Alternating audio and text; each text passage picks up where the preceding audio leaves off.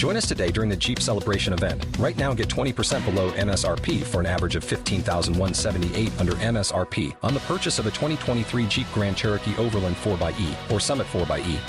Not compatible with lease offers or with any other consumer incentive offers. $15,178 average based on 20% below average MSRP from all 2023 Grand Cherokee Overland 4xE and Summit 4xE models in dealer stock. Residency restrictions apply. Take retail delivery from dealer stock by 4/1. Jeep is a registered trademark.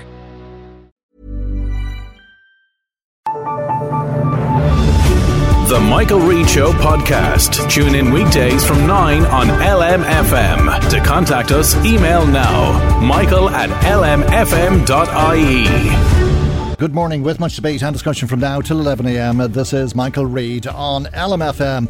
We often talk about the cost of living, but let's begin today's programme by talking about the standard of living that we have in this country and the goals that we should set for ourselves. Things like poverty and a goal of no poverty or zero hunger, good health and well-being, quality education, gender equality, clean water and sanitation, affordable and clean energy, decent work and economic growth, industry, innovation and infrastructure, reduced inequalities, sustainable cities and communities, responsible consumption and production, climate action, life below water, life on land. These are just some of the 17 United Nations Sustainable Development Goals. And the good news is Ireland is making significant progress in meeting many of its international goals, especially when it comes to ending poverty and implementing social and ecological justice. This is according to the Minister for the Environment, Eamon Ryan, who was speaking in New York and updating the United Nations on the country's progress on implementing those Sustainable Development Goals. However, he is being contested in this claim, with 70 Irish civil society groups coming together to say that the state is failing to reach the furthest behind in Irish society, and that the claim that we're reaching 80% of the UN's Sustainable Development Goal targets is off the mark. Let's speak to Dr. Sean Healy, CEO with Social Justice Ireland, which is one of the 70 groups that has come together to criticise what the Minister is saying about progress in this country. And a very good morning to you, Sean, and thank you indeed for joining us. He's a bit off the mark, is he? He's more than a bit off the mark. This is typical of this government, actually, that they make all these kinds of assertions that aren't based in fact at all. I've heard the same minister making assertions only a few weeks ago at the National Economic Dialogue that nobody had been left behind in the budget of 2023 and that everybody was better off today than they were this time last year, which is simply untrue. Basically, the research is there. Don't depend on Social Justice Ireland. Check out the ESRI. Check out the CSO. These are the places that, you know, even he can't dispute. The bottom line in this context is that Ireland claims he's speaking today actually at the UN, and he's claiming that Ireland is reaching 80% of the SDGs, as they're called, the Sustainable Development Goals. He's nowhere near it. Take the example of poverty. The target is no poverty. Now, today, we have 671,000 people in Ireland living below the poverty line. Right. Now, there's 188,000 of those are children. We've talked about that number here before. You can't possibly say that there's no poverty in Ireland when there's 671,000 people living below the poverty line, and that poverty line is the agreed poverty line set as by Eurostat, not by us, or not even by the Irish government. But could you say that 80% of people aren't living in poverty? No, it's still there. No, you could say that 80% are not. But the target isn't 80% aren't living in poverty. That's a bit like saying, you know, I ran 20 miles of a marathon. You can't say you ran the marathon. Yeah. Okay. So the bottom line in this is they're not achieving their targets. They're pretending that they are.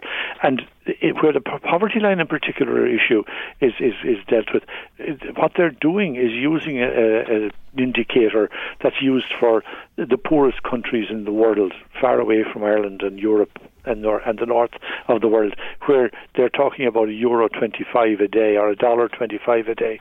Now, that's meaningless in Ireland. We have a way of measuring poverty. It's the same across all the EU countries. Let's look at that.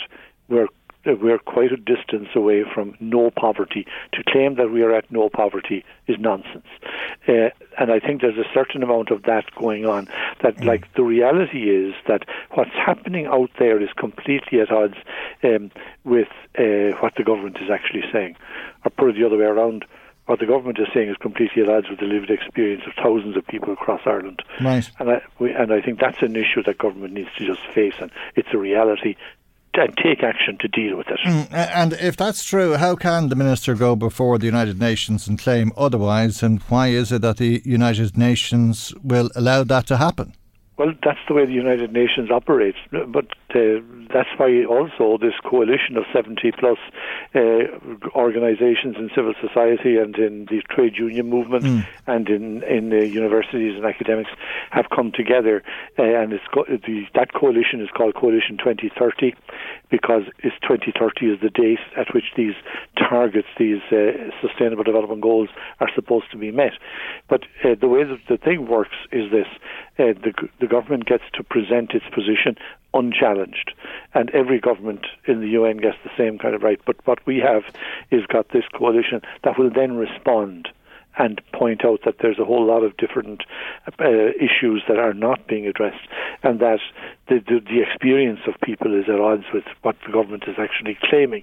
In the 8 years since the goals were agreed, or it is 8 years since the goals were agreed, and we're still waiting for the kind of urgency and the ambition and the sort of cross-governmental leadership from the state that would drive progress. And the review raises serious questions about how Ireland is measuring its progress. For example, on the achieving poverty one that I talked about already, but not just that. If you look, at you're not saying though that Eamon Ryan is in New York representing Ireland, telling porky pies. I don't know. I know the man well. I don't know if he's on top of the data. I'm not sure he's on top even of the experience of Irish people, because he couldn't go out and make some of the claims he's making in this report if he was actually conscious of the reality that a lot of people are actually facing. Well, I'm not sure which is worse, if the Minister isn't telling the truth, let's say, or if he's not on top of his brief. Well, the bottom line in it, I'm not going to make a judgment on whether or not he's telling the truth, but I know for a fact he's not delivering a report that is accurate. But he is also speaking on behalf of the government as well, of course. Right. Yeah. That is correct. And he's speaking. And part of our problem is that the government's approach to it isn't sort of integrated sufficiently. Like we've been arguing for a long time that the whole Sustainable Development Goal stuff should be anchored in the Department of Taoiseach, because that's the only place that has the whole everybody involved. And that we've also been arguing that government departments should also be accountable for the delivery of the SDG at the target level. So therefore, the Department of Social Protection should be responsible for ensuring that we get to zero poverty. Okay, but the target is zero poverty, not 13%, which is where we're at the moment. I take it though that the Department of Social Protection agrees with what Eamon Ryan is to say in New York, because governments speak with one voice. And you're to meet with the Minister for Social Protection today. Do you believe Heather Humphreys is of the same opinion?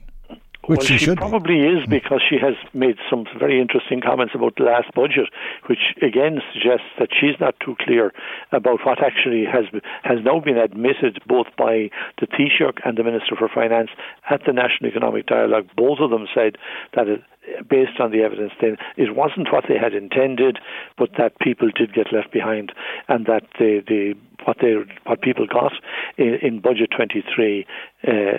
People, the poorest and the most vulnerable, many of them actually didn't maintain their standard of living since 2022. And there's a huge contrast. And the problem is actually, and we'll be saying this to Minister Humphreys today, the danger is that they look like they're going to repeat the same mistakes again. Because if you contrast what the two types of ends of the spectrum that they're proposing, on one side they're saying, we're going to have tax cuts which will give a permanent increase in income to the better off. At the same time, they're saying, we're going to only give a relatively small welfare income increase. And last year they gave €12 and they should have given 20 just to stand still. This year it requires €25 a week increase just for people to stand still. But the interesting thing is government seems to be lining up again to do this only a small bit of it permanent, that the increase will be less than 25, and into the space they will put one-off payments. And that's what you're saying is needed. Vincent de Paul and others are saying €27.50 increase to all core social welfare rates, and it won't just be yourselves that meet with Heather Humphreys today. The Minister will be meeting with all sorts of groups ahead of the budget to hear exactly the type of thing that you're saying now. And I guarantee you one thing, Michael, not a single organisation there is going to recommend an increase less than €25 a week. And that's because there's a few different ways of measuring how to ensure that people maintain their standard of living, and the lowest number is €25. A week. So that's the lowest that needs to be given just to maintain where people are at. Remember, it's not going to reduce poverty. It's not going to make any huge difference other than maintain people at the income level that they're at in real terms, in buying power, in other words. So what we're basically, as well as that, of course, we're also arguing today that there should be a focus on children, but that the focus should be on increasing child benefit to make sure that when people get the payment, that if they pick up a job subsequently, if they're unemployed and they pick up a job, they don't lose the payment, because that's always a problem in that context. And that's why we favour increasing child benefit. And again, there's serious work that needs to be done there. The government should have a basic priority of protecting the vulnerable in this kind of situation. Can the government afford increases on that scale? Absolutely. Yeah, absolutely. Well, of course they can this year, next year and the year after, but what about the years thereafter? Absolutely.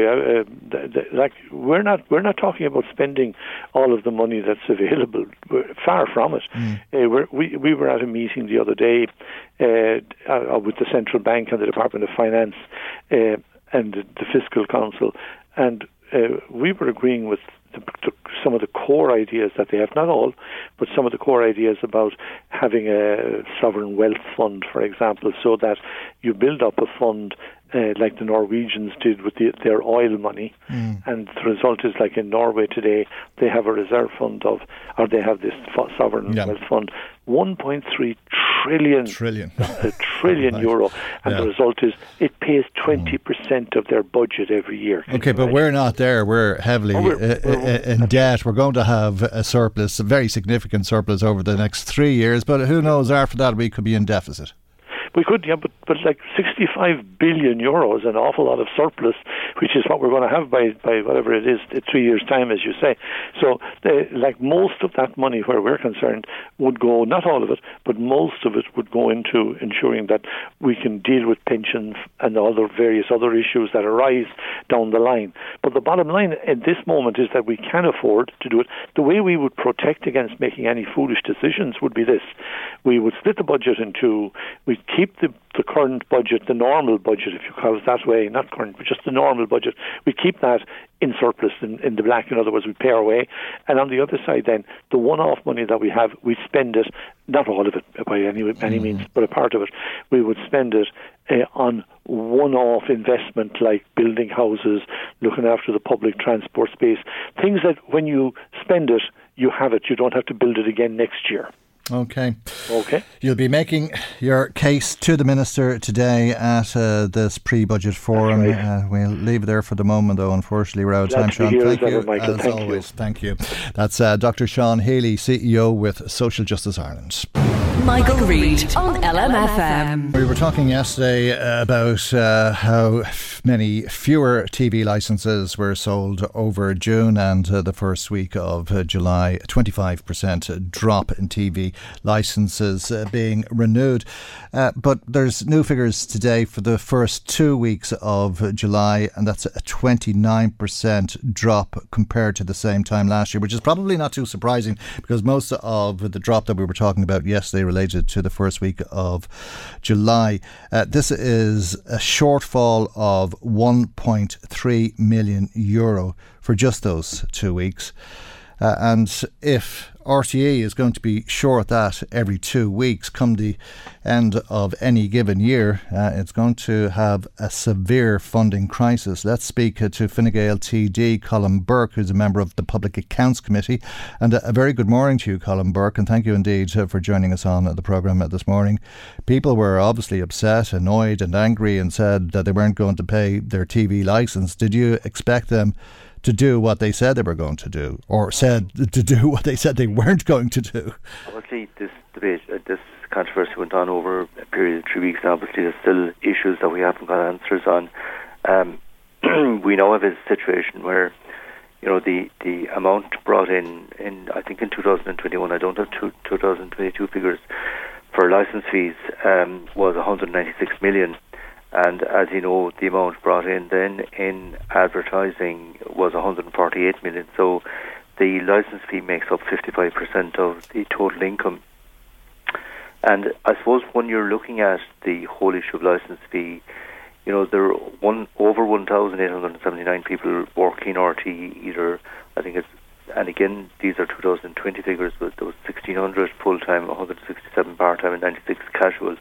So that's 1,879 people working. And I suppose if there's a drop of income, you know, there is an issue either the government through, you know, funds that they collect from the taxpayers will end up having to give additional money to RTÉ, or the other alternative that there'll be further cutbacks in RTÉ involving job losses, and that's something that obviously has to be carefully watched as well. All right. 8,250 fewer licences for the first 2 weeks of this month compared to the same time last year. Getting those figures from the Irish Times this morning. I take it if it continues at that rate, what's that, about 20,000, let's say, 15,000, 20,000 people not buying a TV licence when they should be every month? If you take, say, 20% of 196 million, you're talking about a fair old... you know, it could be anything up to 25, 30 million could be lost. Sure, I was thinking about the amount of people, because there are ways of recouping it, but you couldn't possibly take 15, 20,000 people to court every month. No, but I mean, the issue that we have to decide now is, number one, it's important that all of the issues, outstanding issues, are clarified by RTÉ. As you know, we're still waiting for some further information back. We need to have, and I think the new Director General has been very upfront. For instance, one of the key issues that I had during the whole cross-examination of witnesses was about the piecemeal way in which contracts were made. He's made it quite clear that instead of having 10 different documents that you what under what terms a person is employed, there'll now be one document and all of the issues put into it. For instance, one of the documents that was there in relation to 75,000, the memorandum of agreement between the Noel Kelly, who was the Ryan Tuberty's agent, RTÉ and Reynolds. That document did not contain how much money was being paid over, which is very unusual for an agreement on a work without setting out what the payment was. And I think it's important that from now on that everything is up front, that everything is set out in a document, whether it's an employment contract or if it's a contract for work to be done, and that it's not a multiplicity of correspondence and letters. So I think that needs to be clarified. I think also the whole issue in relation to, you know, how do we go forward now in RTÉ in relation to pay. Is there a need for a cap on the maximum that can be paid? And I think that's an issue that has to be discussed as well. Do you believe there should be? I believe that there has to be something more definitive set out there than the way this was done. Remember, at one stage, we had a person receiving over 900,000 a year in payments for work, and you know that was the time we were in. You know, it has totally changed now. There's a whole lot of people working RTÉ who are on, you know, under 50,000, and I think we've got to be conscious of those people as well, and making sure that they're adequately paid for the work that they do, and that they're given adequate support, which I don't believe it has been one of the problems, and that's why it has created, I suppose, a lot of bitterness within RTÉ. We now have to build up the trust both of the workforce in RTÉ, that they are satisfied with the way they are being treated, but also the way that no one is put up in a pedestal and getting 10 times the earnings that they're getting. Mm. Do you believe that people will continue not to buy the TV license? If that's why they didn't buy their TV license this month, do you believe that they'll continue along those lines if salaries are not reduced? I mean, do you think that people will be happy to pay their TV license if Joe Duffy is earning €351,000? Well, I mean, I don't know what the existing contracts are, so RTÉ have to deal with the existing contracts issue as well. But I think going forward, people need to be satisfied that there's full transparency in what's being paid to presenters, that there is nothing that's undeclared. Mm. And that is done. Well, that's what I mean, because a lot of the presenters came on air and said, this is what I get. Ray Darcy, for example, €305,000 a year, and there's nothing on top of that. And we're proud to announce that, I think, but people stood back and said, what? Really? €305,000? And I'm paying that through my licence fee? Yes. Well, I mean, as you know, as I said already, 55% of the funds into RTÉ come from licence fees. So the taxpayer is paying 55% of every salary that's going out, and that's basically what it is. We need now, you see, one of the problems that we have with existing contracts is that there is a time frame that those contracts, that you can't terminate them immediately, because there is an entitlement to for RTÉ to be forced to comply with the terms of those contracts. So that has to be worked through. And also the question that I raised, for instance, in relation to contracts, we saw in relation to Ryan Tuberty, where there was side letters, there was agreements, and then there was side letters. I asked the question, well, who else is employed where there are agreements and there's also side letters? Now, it appears that we can't do anything about that at the moment, but it means that all future contracts will have to be clearly set out, and I think that's important. As regards how we fund, Fine Gael has produced a document about having one fee, and it's important as well that, and it's brought through in relation to the household and businesses, that there would be one fee paid by everyone. Not through the license fee, but that we would reform it in the sense that it would come in under the whole revenue remit, and that's basically how we would deal with it. But it's also about, it's not only just about funding for RTÉ, but it's also funding for local radio stations and all of the media nationally, because, you know, your own station, you provide a public service, you provide current affairs, you provide, if something urgent arose in your area, you were able to get out that information in a very short period of time, whereas otherwise it wouldn't be possible to get out that information. And you provide a valuable service, and it's important that the appropriate level of support is given to your own people, like your own stations right across the country as well. Okay, but would you encourage people to pay their TV license, or to? Well, to put that another way, if I could, what would you say to somebody who says, "I'm not going to pay my TV license so that Claire Byrne earns a salary of €350,000 a year"?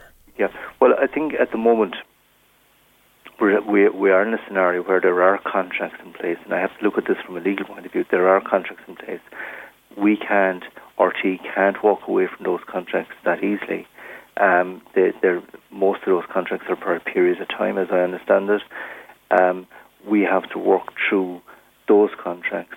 Then it's about reviewing them, but it's also about looking at the fees. The licence fee that's collected is not all going to the people at the top end. Remember, as I said, there was 1,879 people in RTE. There are people down and down the line who may be the people that will be the first to go, and that's what I'm concerned about, that if you have a cutback in income and that the government are prepared to give additional support to some extent, it may also mean that there will be cutbacks, and we need to be very careful about that. But I think once people are satisfied that there's full transparency, I think we can go back to building up that trust. They'll accept the high salaries, will they? No, I don't think. I think we need to put a cap on the high salaries. Because it seems to me there's two issues. There's the transparency and the under-the-counter deals, the shenanigans, the side deals, all that stuff, the inner circle, the gravy train, and all that sort of stuff that we've been hearing over the last 3 or 4 weeks.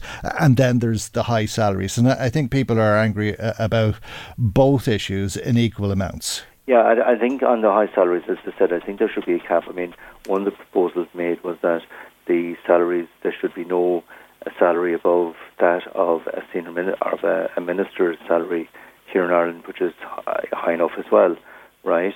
That there wouldn't be any salary above that, and that's one of the proposals being put out. But as I said, the problem that we have at the moment is that there are contracts signed that we're tied to for the moment, and it's about trying to get through those and then working back what is the new salary going to be. And obviously at a far reduced rate. Remember, as I said, there was one person previously receiving over 900,000. That was reduced quite substantially, but we now need to bring it down further. And, you know, the Irish market doesn't have the capacity. You take any of the private operators in media in Ireland, they cannot afford to pay very high salaries. No matter how good the presenter is, they do not have the level of income that's required in order to support that kind of salary level. Likewise, the licence fee payers here in Ireland, our taxpayers, want value for money, and they're not satisfied that they're getting value for money by paying out high salaries. All right. We'll leave it there for the moment, and thank you, as always, for joining us on the programme. Colm Burke is a Fine Gael TD and a member of the Oireachtas Public Accounts Committee. Michael Reade on LMFM. The British government's Legacy and Reconciliation Bill has been hugely controversial because of an amnesty that would be given, or a de facto amnesty that would be given to anybody who committed crimes during the Troubles. That legislation went to the House of Lords, and the amnesty clause was removed by the Upper House. But yesterday, the legislation went back to the House of Commons, and MPs reinserted the amnesty. I know that it contains finely balanced political and moral choices that are uncomfortable for many. But we should be honest about what we can realistically deliver for the people in Northern Ireland in circumstances where the prospects of achieving justice in the traditional sense are so vanishingly small. Now, I know this is challenging for many.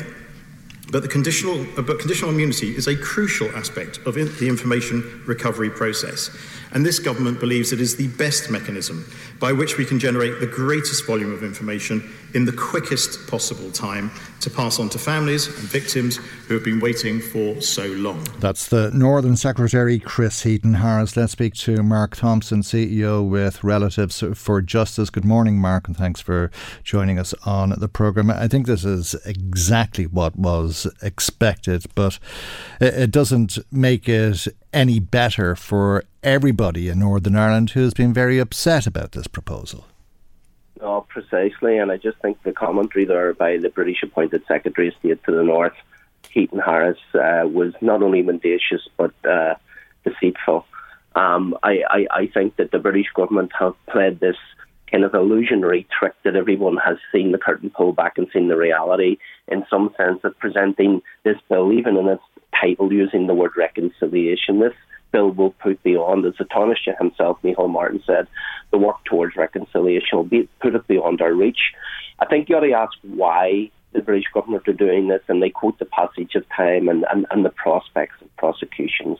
The reality is that post the Good Friday Agreement, in the north, we had the incorporation into domestic legislation of the Human Rights Act, which was the European Convention into domestic law. And that provided an agency to families. And not only did the ceasefires provide a space for families to begin to explore the horrendous experiences that they had in terms of injury and worse, the loss of life of loved ones, but a mechanism by which they could pursue an accountable form of justice.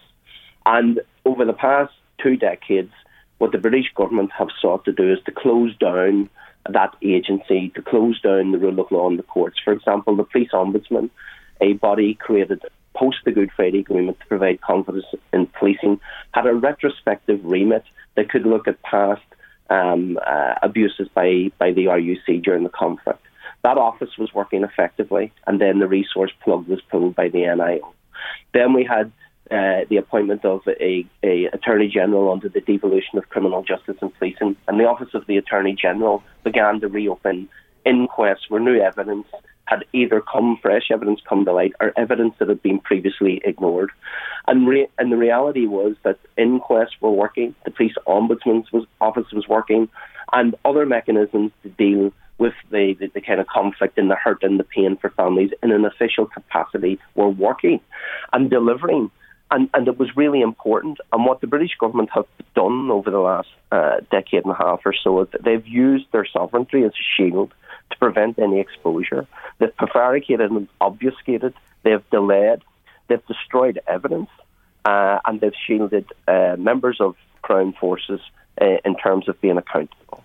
And is that fundamental to this amnesty that is being proposed? I mean, is there any interest in Republican paramilitaries or loyalist paramilitaries? Is this all about members or former members of the British forces? Well, from our perspective, everybody's accountable. And what we have had is we've had an opening up of the justice system to a point whereby it's created an almost level playing field, when during the conflict there wasn't a level playing field, particularly for victims of the RUC and the British Army, or where there was evidence of collusion. That playing field was rigged. And with a bit more transparency and accountability, what has been happening is, and you'll have seen it with Ballymurphy, the overturning of the kind of the awful lies that were told after that atrocity, whereby the 10 people that were killed, including the priest and the mother of 8, were gunmen and bombers, and an 11th person died from a mock execution, died of a heart attack. So, and the soldiers that perpetrated that went on to do Bloody Sunday. And if they had been held to account at the time, Bloody Sunday would not have happened. And so it took them almost 5 decades to clear the names, not only were their loved ones murdered, but the egregious assault on the good character of those people, that somehow they were culpable for their own deaths. All of that was cleared in an inquest. And there's been numerous inquests like this. And really what this comes down to, Michael, is about the narrative of the conflict in the north. And yes, Republicans and loyalists did wrong too. But the context of it is that the British government want to kind of maintain a myth that somehow or other they weren't as bad, when the truth is emerging in these forums through the Ombudsman's office, where you see the collusion reports emerging, horrendous acts of collusion. And we see it in a backdrop where David Cameron himself had to apologise to the Finucane family in the UK Parliament for the appalling collusion that led to the death of a human rights solicitor who had worked for many of these families during the course of his career when he was alive.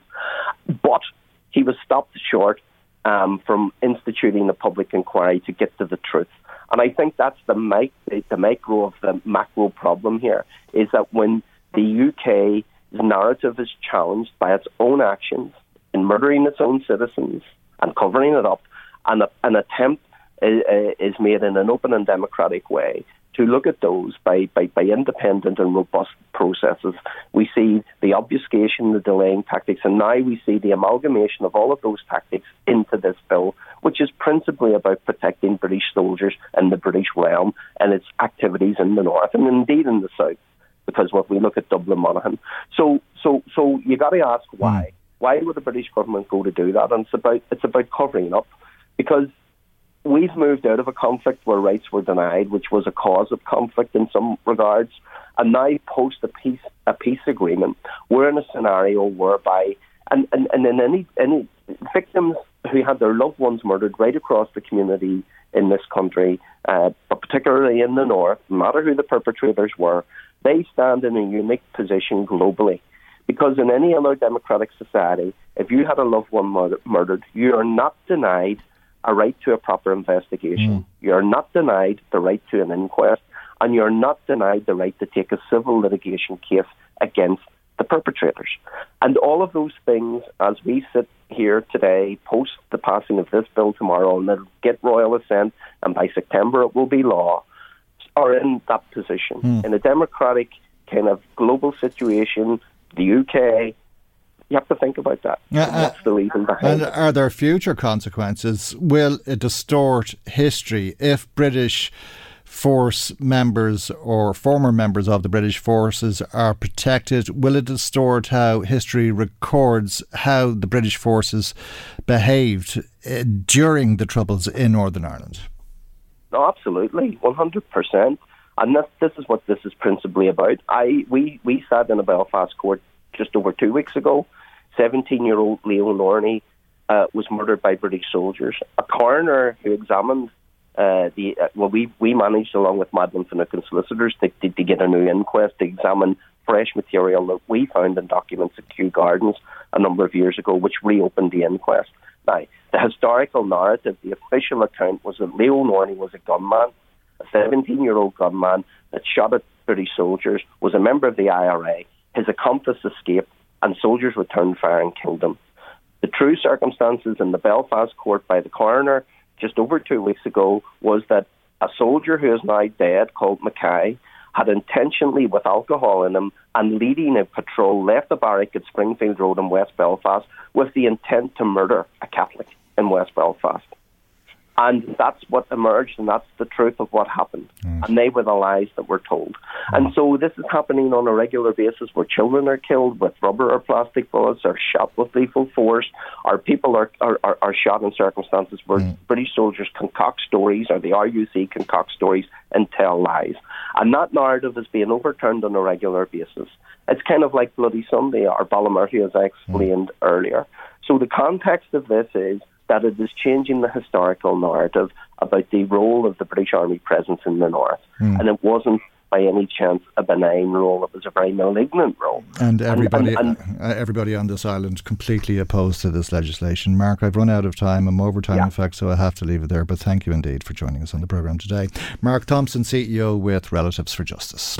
Michael Reade on LMFM. Now, 90 young people who are living in nursing homes could be living in the community instead, at a cost of €4 million, and Acquired Brain Injury Ireland is prepared to take on the work necessary to make that happen in conjunction with the HSE. Barbara O'Connell is the CEO of Acquired Brain Injury Ireland and on the line with us. And a very good morning to you, Barbara, and thanks indeed for joining us on the programme this morning. Am I right in thinking that there are more than 90 young people living in nursing homes, but that you're suggesting that you could take 90 of those young people who are living in nursing homes out of those settings to live independently?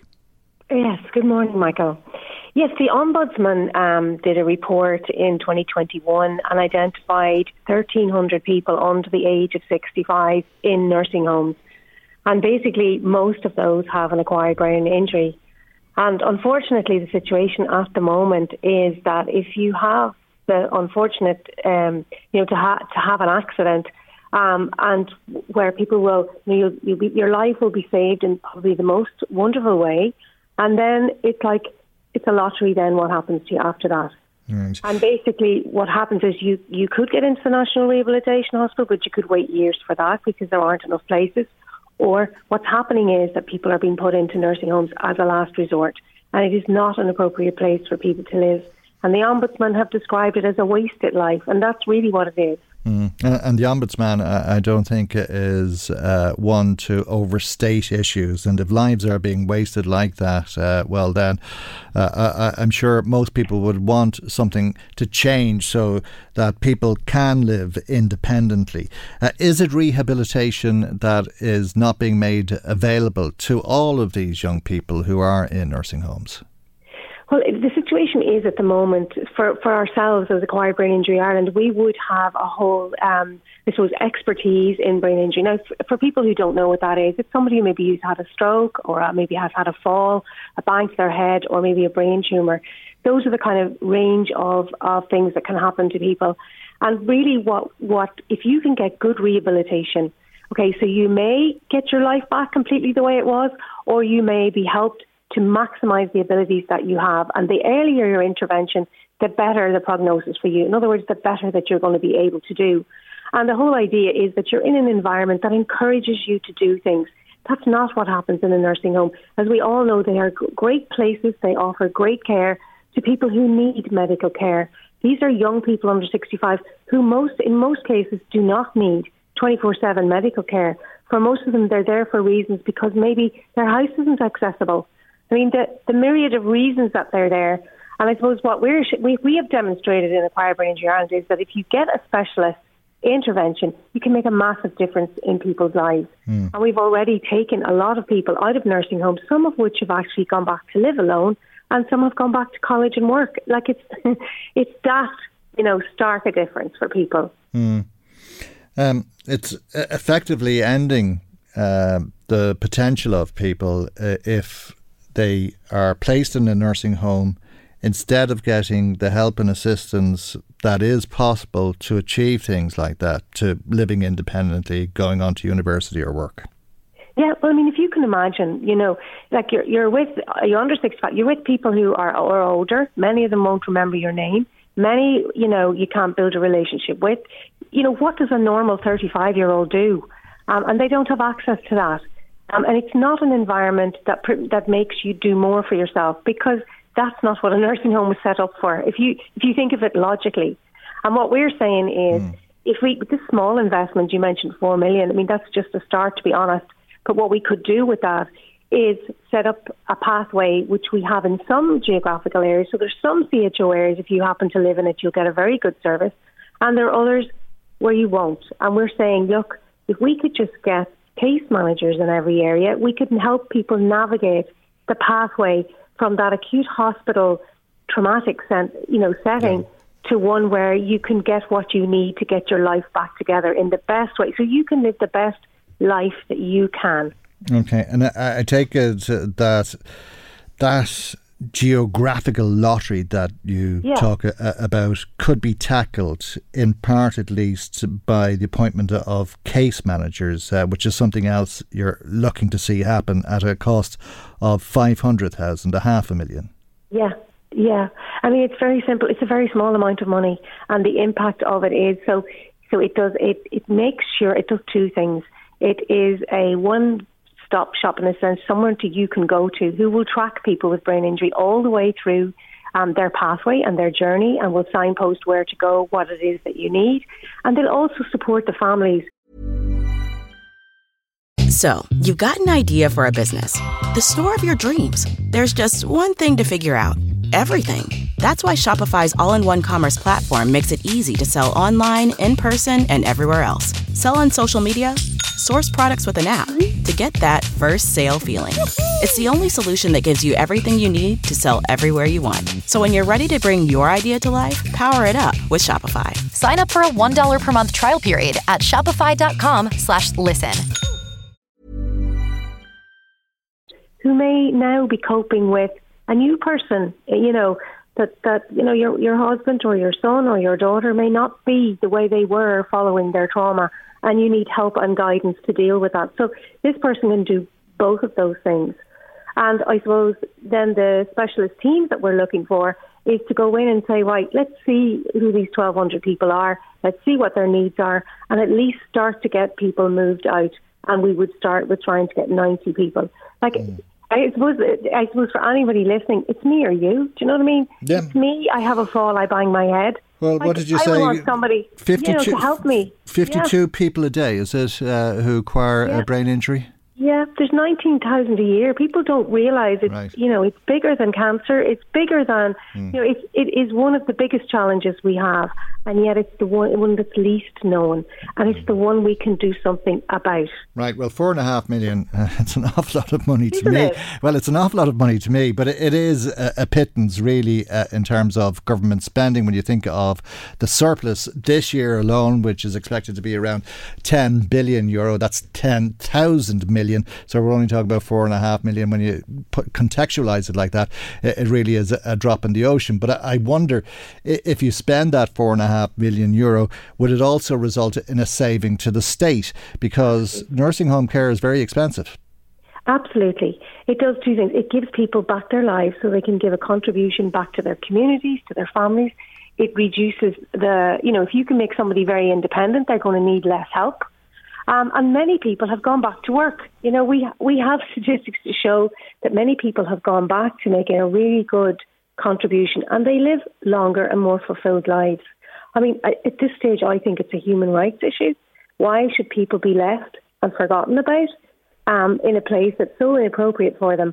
I mean, they have a right to live a good life. And the thing is, for a very small amount of money, we can make a massive impact. Okay. We have the skills, like we've demonstrated. I was just going to say,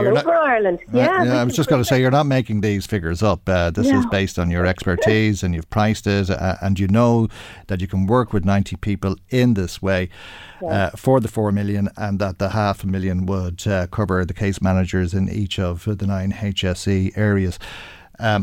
It's not the first time you've called for this kind of support from government. Was it forthcoming last year? No, this is the first time we've come out, because it's based on we've been taking people out of nursing homes for 20 years. My own story is that my own brother was. Oh dear. I really don't know what happened to Barbara there. Which was unfortunate because she was to tell us that personal story. We'll try to get Barbara back on the line. Whilst we're trying to do that, let me bring you some of the comments, because a lot of people are in touch. I haven't come to those comments just yet. Somebody in touch with us about Christian Brothers, and I'm not surprised to see a text coming to us today, some text that came to us yesterday that we'll come to later in the programme as well, but I'm not surprised to see comments today following the comments that were made in court yesterday, in the High Court yesterday, about Christian Brothers. We've somebody saying that the Brothers leg of the Catholic organisation should stop disrespecting Christ by using the word Christian. There was nothing Christian about them, and there are scandals still emerging this year. People aren't fooled by the persona anymore. Thank you indeed. Tommy and Kel says, you keep going on about the stars of RTÉ and their salaries. What about the directors and their salaries and the freebies? They have to purge all of these at the top. Thanks, Tommy. I think I did say there were two issues, the one that you mentioned, and then the very high salaries. And it seems that the top earners are the presenters, who are earning far more than the 250,000 that the highest paid executive is in receipt of. Then we'd Rita in touch, who says, close RTÉ down and start again. That's the way you get rid of those people and pay people they employ an ordinary wage. We might see a few new faces. We're sick looking at the same withered faces who think that they're God's gift and that nothing can be done without them. Bring on some young people, says Rita. Thank you indeed. 041983200 is our telephone number. Text or WhatsApp 086 1800 658. Email michael@lmfm.ie. Now we've got Barbara back on the line. This is Barbara O'Connell of Acquired Brain Injury Ireland. And apologies, Barbara, I'm not sure what happened, but thanks for coming back to us. You were just about to tell us your own personal experience and that your brother has an acquired brain injury. Yes, Michael, sorry about that. My brother had 2 acquired brain injuries, and really as a result of it, he ended up in a nursing home. This was in 2000, and he was well able to self-care, but he was just sleeping and watching TV, and that was it. So it was myself and my husband decided, that we would approach the HSE to set up an alternative to see could we get him out. So we set up the first house in the community, which was a residential house, and Peter was the first person to live there with 2 others. And the difference in him was massive. I mean, he went then, with special support with the staff that were there, he then became very independent. and was able to, travel himself with support. He was able to go out and live his own life, go to the bank, go to the shops, do things that normal people do. And the difference was amazing, and so much so then that's how the services started to develop. We were able to show and prove that with the right interventions and support, people can live really good lives.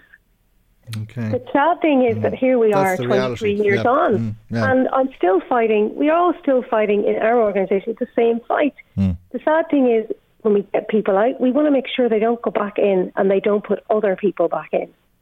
And that's where the case manager comes in, where we catch people and say, no, these people should not be going in a nursing home if they get this, and we're able to identify the services they need. It's almost like a punishment. It's like a punishment for an injury, a sentence of sort. Well, you didn't look for funding of this scale last year. Is that what you said, or am I mistaken in my memory? Yeah. We're always looking for funding because we're developing the services themselves. Okay. It's just that this one is, this is one that the Ombudsman, the government have actually made a commitment to do something about this. Okay. So we're just calling them out and saying, if you can give us the money, we can make this happen faster. This is 2 years on, and less than 50 people have been taken from a nursing home. Okay, and you can do 90 a year every year at a minimum, I take it, but certainly 90 next year. Barbara, we leave it there, and thank you indeed for joining us. Thank you for having me, Michael. Thank you very much. Barbara O'Connell is the CEO of Acquired Brain Injury Ireland.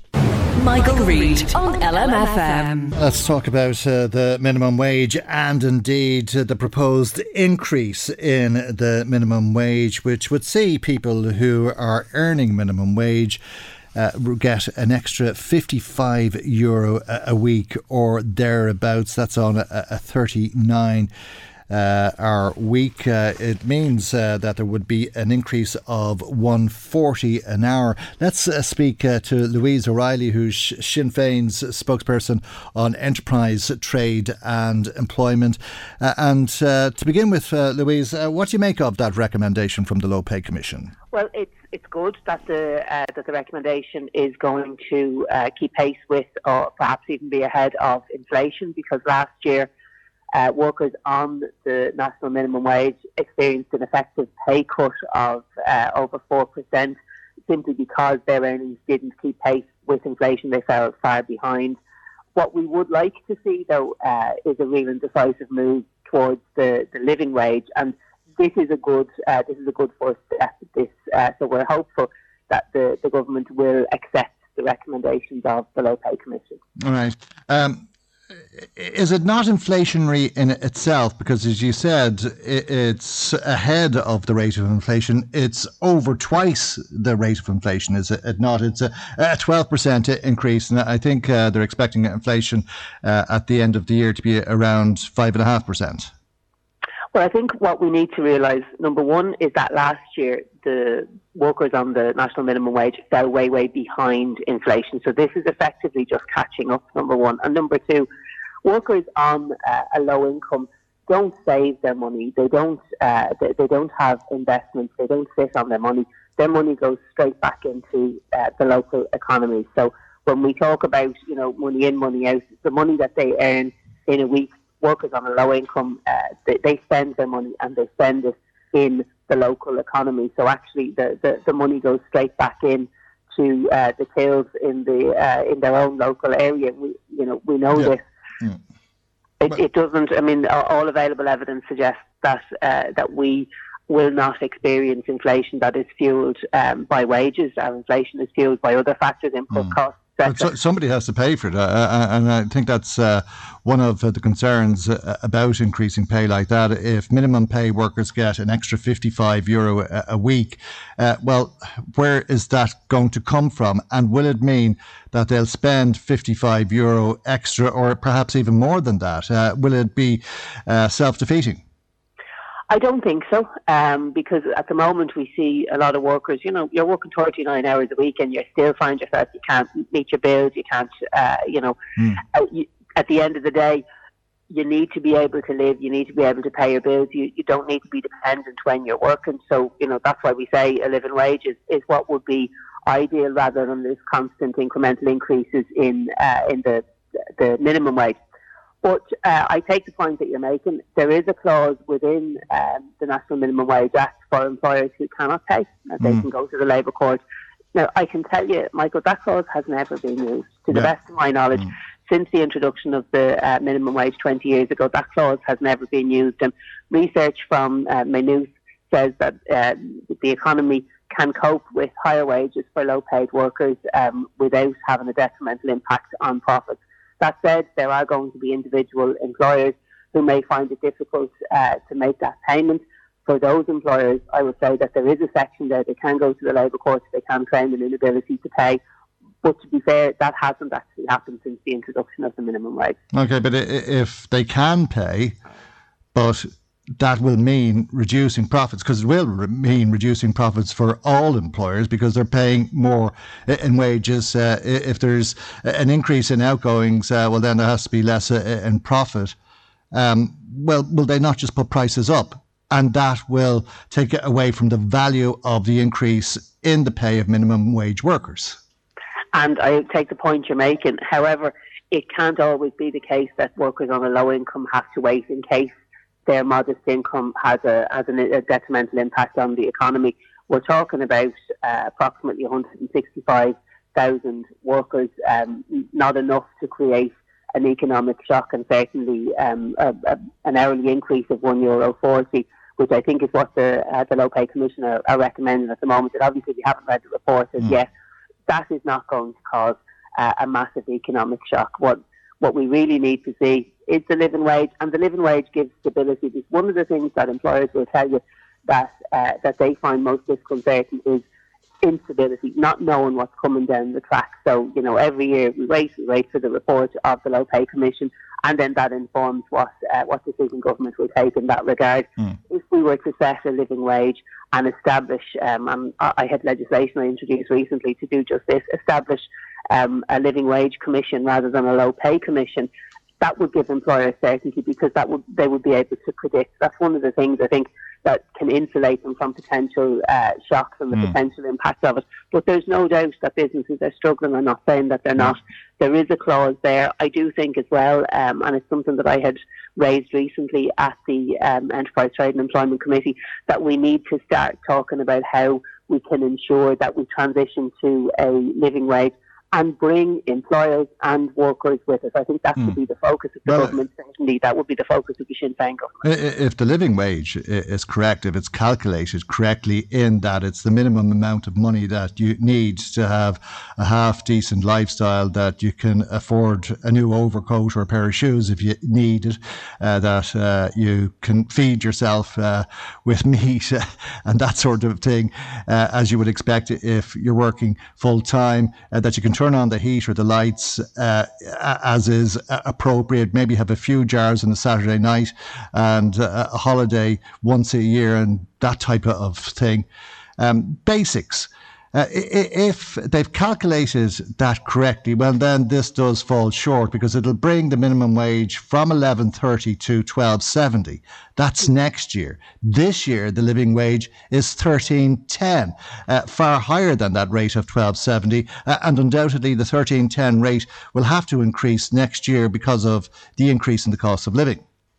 It will, and in fact the Living Wage Group, which is supported by Task, IPTU and other organisations, calculated the living wage at €13.85. So I think there's a number of things that need to be done. Number one, the government need to agree a formula on how the living wage is going to be calculated. Number two, they need to establish a Living Wage Commission, which will give workers certainty into the future and also give employers certainty, because they will know well in advance what the likely increase is going to be.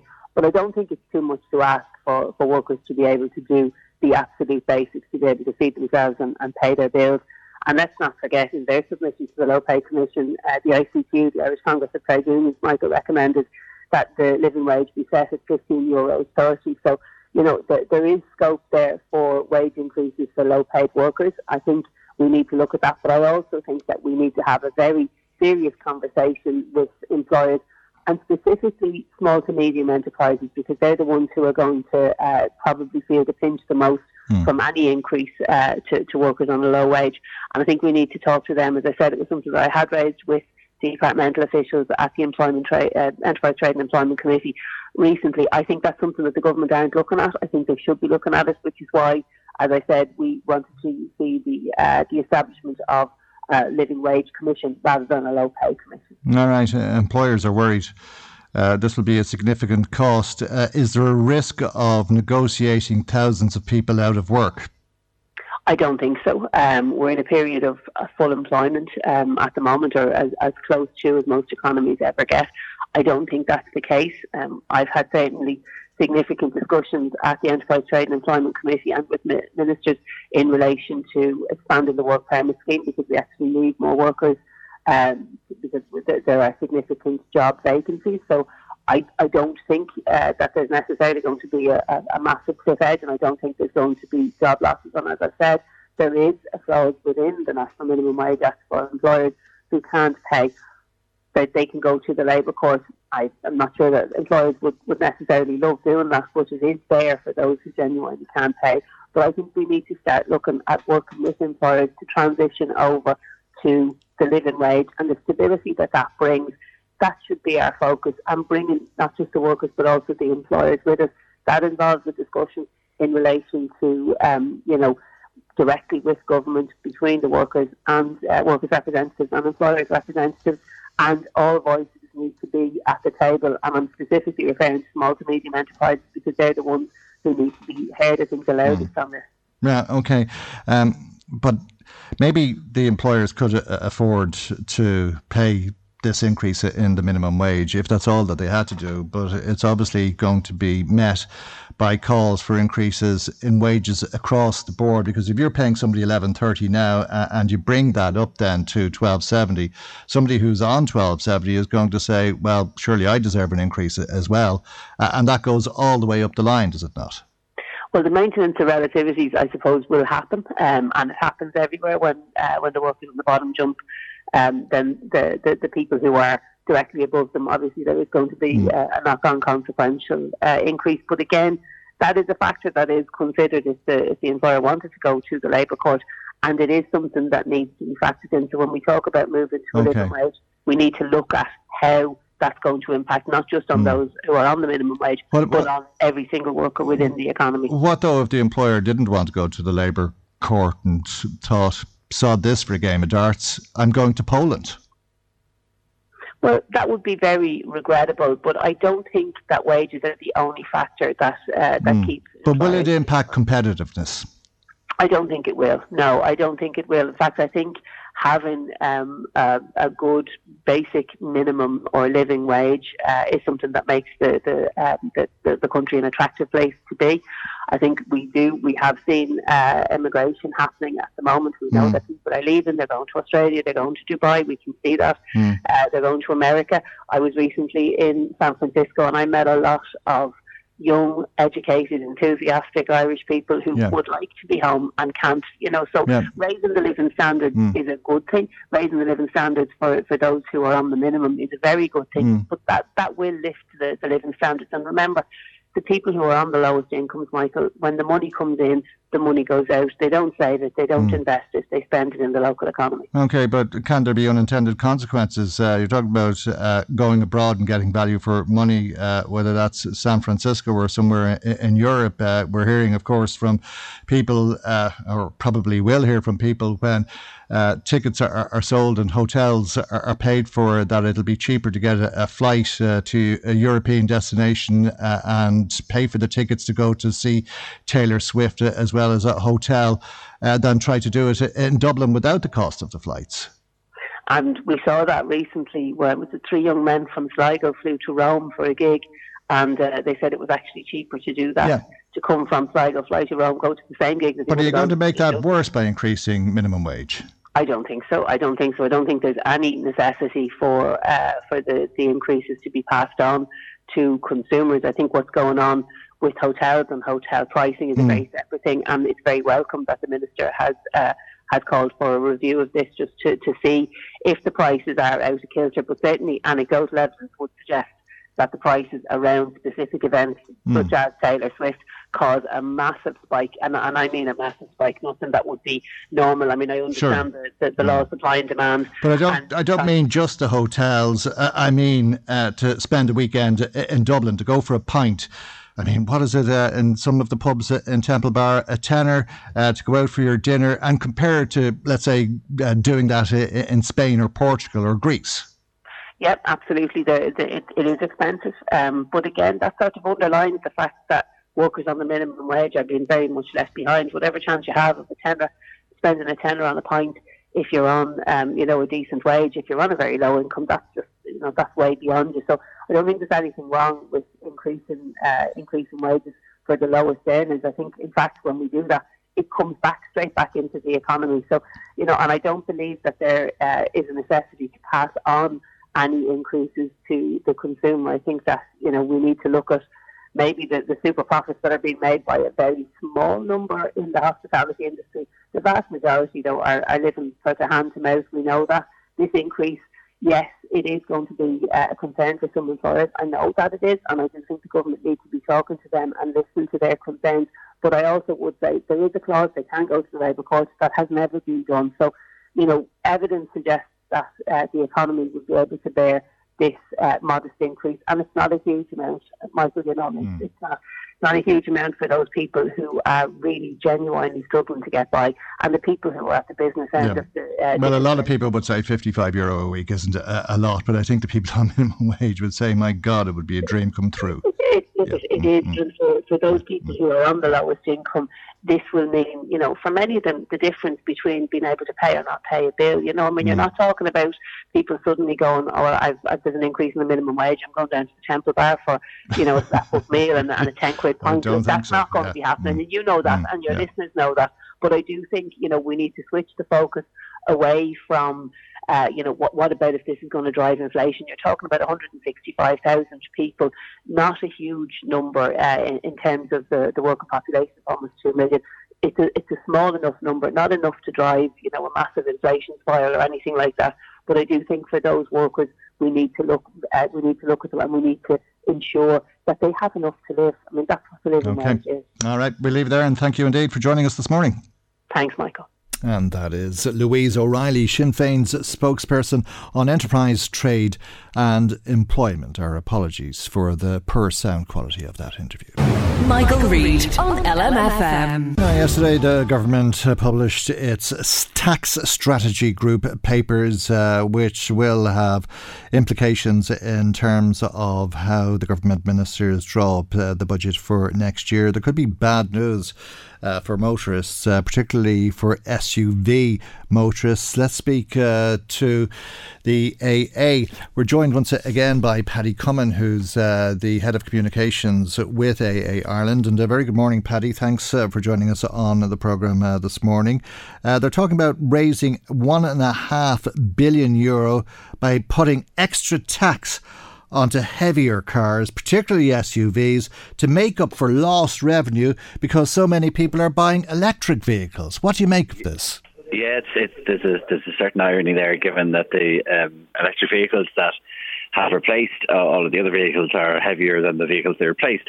But it's a strange one in some regard. Look, very simply, because there's such a move to reduce emissions, transport emissions in particular, and look, we all acknowledge that that's necessary. The result of that is that people, EV sales are up 66% versus last year. People are moving towards electric vehicles, but the government are losing money in terms of tax take, because traditionally, how they taxed you and I on a vehicle was based on what came out of the tailpipe. So, emissions and CO2 emissions, and that isn't a thing with an electric vehicle. So what's going to happen is they're going to have to figure out a way to charge, to recoup that lost revenue, which, as you mentioned in your introduction, is estimated to be about 1.5 billion when EVs are in full swing. So this is a little bit of kite flying. They're looking at several options.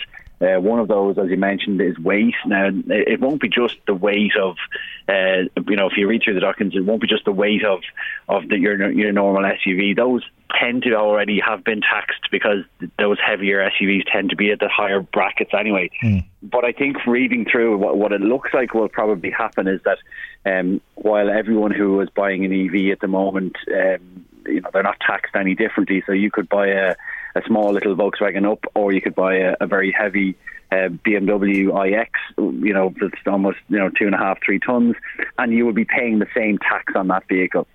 I think reading between the lines, what's being proposed is that in the future you will pay dependent on the weight of that car as well. So they can't charge you, as I said, on what's coming out the tailpipe because there is nothing.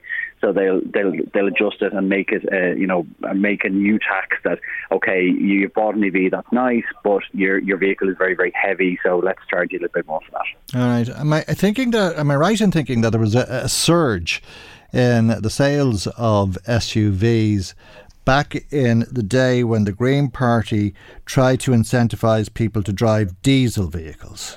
Yeah, well, look, bring yourself back to July 2008, and the government at the time said, well, you need to all buy diesels because diesels have lower CO2 emissions, so we flipped from a country that was 70-30 in terms of ratio petrol and diesel to pretty much overnight 70-30 and at 1.80%, 20% diesel versus petrol. And there's lots of people who thought they were doing the right thing at the time. They were told they were doing the right thing. And then as it emerged, maybe diesel wasn't as clean as everyone thought. So there was things called NOx emissions, and those NOx emissions are the bits that aren't great for your lungs. And but no, we're in a situation now where there are people, and your listeners, who are still driving an older car. They're driving their diesel. They haven't necessarily change their car because they didn't have the money, and unfortunately for those people, they're starting to face the prospect of being taxed a little bit more. There's things being muted in terms of increases in duty again on petrol and diesel. I think that's always going to be death by a thousand cuts in terms of increasing petrol and diesel charges. But there's other areas that being talked about in these policies in terms of things like congestion charges. So if you're driving, say, into Dublin city centre, you might be charged a little bit more. And there's also a project called Project Bruce, and that project is looking at tolling. So we'll start to see the end of the public-private partnerships in sort of 2033 as they stand at the moment. So government will maybe start to look at, instead of, as in other countries where they close down the tolls, they might find another way to charge for using the roads. But won't people say it's unjust to incentivise people on one hand to buy an SUV and then to turn around and slap them in the face with the other hand and penalise them for having that SUV? Well, look, I mean, there's a couple of points here, and look, in principle you're absolutely right, because we were all incentivised to buy electric vehicles in the last number of years. We've been doing so, but the technology is still sort of in its infancy, and they tend to be quite big and quite heavy as a result. Now, having done that, there's 2 points. One, right, they don't want everyone driving big, heavy vehicles. And look, all serious, all joking aside, you don't want your 5-year-old kid hit by 2.5 tons of SUV. But if you're, if those people are now going to be saying, all right, okay, I did the right thing and now I'm going to be taxed for it. I think there's going to be a middle ground. I think maybe we ran away with ourselves a little bit in terms of some of the EVs that are being bought at the moment. They are very big, maybe there's going to be a middle ground as the technology emerges and gets better, where we'll be driving cars that are a little bit more like a Volkswagen Golf than a yacht. Right. They're also talking about congestion charges. Yes. Look, how would that work, or would it work? Well, it works insofar as we know it works in principle. With the likes of London, it was controversial, but it was successful in terms of getting people onto public transport. But the issue there was that in London, there was already a very well-developed public transport network anyway. Yeah. So in Ireland, that's not the case. Dublin is still is better than everywhere else, but it's still imperfect.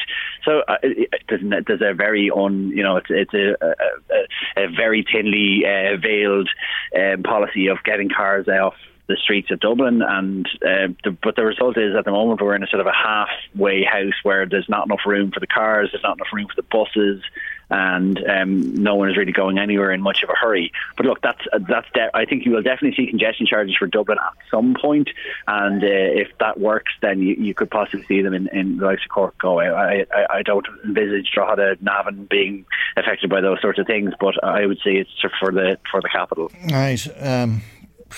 Would it even work in the capital, I suppose, is what you're saying. Is it a case of hold your horses, or taking a look at if the horse is in front of the cart? We know now that we have to see improvements in public transport. What people... You know, it's often been sort of talked about that the Green Party currently are operating a kamikaze politics system at the moment, where they know that they won't get in or suspect that they might not get in, so they're trying to push through as many of their environmental policies possible before they're booted out. Whether that's true or not, we'll figure out in due course. But what we're certainly going to see is a real push to decentivise car drivers and try and push people into public transport. But look, as you and I have talked on the show several times, if the options are there, maybe people will use them, but we know they're not there for most people outside of the pale.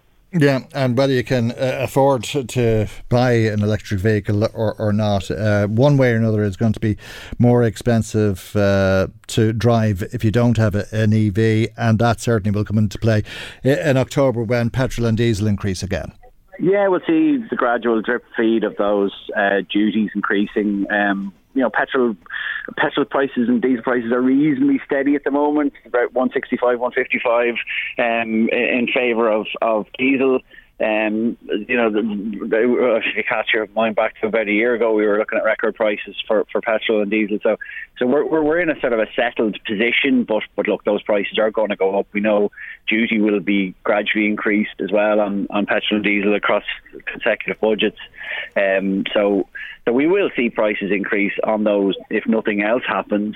But yeah, it's going to become more expensive to use your car. That, unfortunately, is the headline figure, and with the view of getting people to explore other avenues and other options rather than their car. All right, Paddy, thank you very much indeed for joining us this morning. Paddy Cummin, Head of Communications with AA Ireland.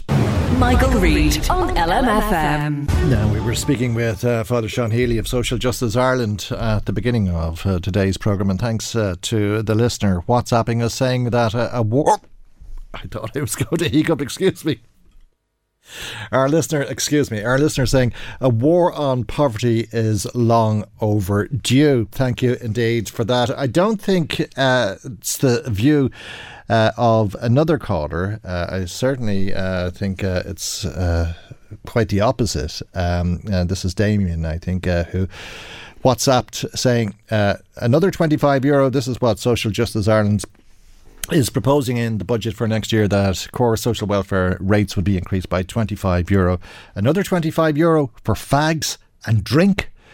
Thank you indeed, Damien. I don't know. I think people on social welfare probably spend their money on more than just fags and drinks, Damien. May take umbrage with what you said. Thanks for that. When it comes to SUVs and electric vehicles, John Conlon and Ballymckenny in touch saying they're looking for everyone to drive electric vehicles. If they'd go and put more charging points around the country, maybe it would happen. But as you stated, they put the cart before the horse. Thank you, John, for that. Jackie has been in touch with us. We've had so much talk about the Christian Brothers on the programme, and Brother Edmund Garvey, and the proposal to rescind the freedom of Drogheda that was given to Brother Garvey in 1997 because of a legal strategy that he's overseen, which thwarts victims of child sexual abuse at the hands of Christian Brothers from getting redress, making it impossible in a lot of cases. Jackie, as I say, texting us this morning, WhatsApp message. It says, I'm still thinking and reflecting and gathering my thoughts on what's happening in Drogheda. The interview yesterday, which you had with P.O. Smith, was shocking to child sexual abuse survivors, in my view. Using or bringing individual survivors' stories into this debate is not helpful. Let's keep our attention on what this is all about. It's about supporting child sexual abuse survivors by sending a clear message that Drogheda and County Louth will not support any individual that adopts a strategy that delays or denies justice for child sexual abuse survivors. So on those grounds, it is compelled to remove / rescind the freedom of Drogheda from Brother Edmund Garvey because of the legal strategy he adopted. End of story. Can the citizens of Drogheda, who are of the same view as myself, please reach out to their local representatives and respectfully inform them how they feel about this? However, there is one local representative who has already supported us on Monday, and that was Paddy McQuillan. It's important that he's acknowledged for that. Thank you, Jackie, for your message, as always, to the programme. If you agree with Jackie, well then perhaps you want to contact your local councillors in Drogheda, or you can contact us and we can make your views known. Or if you disagree with Jackie, you can do that too. And our telephone number, as you probably know, is 041 983 2000. Text or WhatsApp 0861 800 658. Email michael@lmfm.ie. And we will come to some more comments before we finish up today. But this story raised its head again yesterday, not just on this programme, but in the High Court. And the reports from the High Court were truly disturbing and shocking to think of what's going on. Shane Phelan in the Irish Independent reporting that the solicitors for Ken Grace says that the Christian Brothers are pursuing cynical legal tactics to frustrate Ken Grace's lawsuit. This is Ken Grace, who is suing the Christian Brothers because he was abused by Paul Hendrick, who was a Christian brother. He was a principal in Westland Row, and he whipped Ken Grace when he was 13 years of age, in his underwear, in a dungeon, with a cat of nine tails, whilst Hendrick himself, this holy Christian brother, was wearing nothing but a leather thong. And it was abuse that went on for years and destroyed Ken Grace's life. But Colm Keena, reporting that in the Irish Times, about that case as well, and how the legal team for Ken Grace are very concerned that not only have the Christian Brothers got this policy strategy in place that makes it impossible to sue them, they're also doing something else, which is that if survivors are successful suing the Christian Brothers, there may be no money. And that the legal team for Kenneth Grace are saying that they've transferred property, so it's beyond the reach of Ken Grace seeking damages for historical sex abuse. This is an incredible claim, really. Making it impossible to sue them because they failed in their duty of care and allowed a child to be abused in a way that would never leave that child for the rest of their life. Here we are 50 years on. But now, if you are successful, if this claim is correct, there's nothing to sue us for because we're going to get rid of everything. The solicitor, Philip Tracy of Coleman Legal, said the Christian Brothers might be attempting to protect its assets by putting them out of reach, and so as to frustrate any recovery of damages. He spoke about 4 property transfers since Kenneth Grace took a case against the Christian Brothers in 2019. 1 property transfer took place this year, the other 3 before that. Some of the brothers who are now defendants in the case used to hold properties in trust for the Christian Brothers, but they've transferred ownership to third parties. In other cases, properties have been sold. There was a house in Dunleary that was owned by three brothers who are defendants in the case, but they didn't do anything wrong. Nobody's saying they did anything wrong, but they transferred this house in Dunleary to a company called Christian Brother CLG. This is what the court has been told by Ken Grace's legal team. There's land in Glasnevin that has been sold to property companies, a house on Griffith Avenue that's been sold to private owners.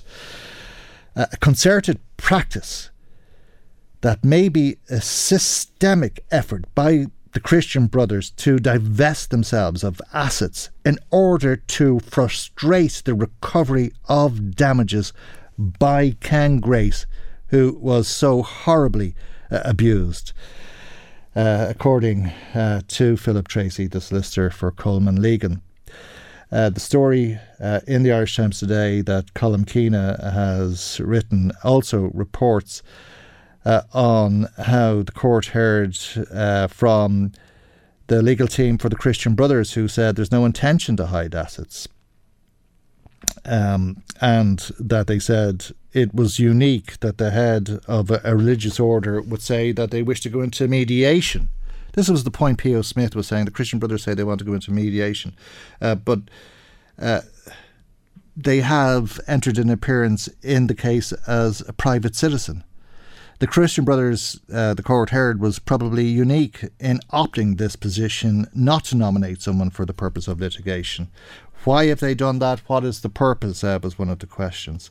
It appeared to be to put others off suing the Christian Brothers, which was described as a horrible agenda, distasteful and a despicable agenda, but an agenda that is the one that is being adopted by the Christian Brothers, unless I am completely wrong, said the solicitor.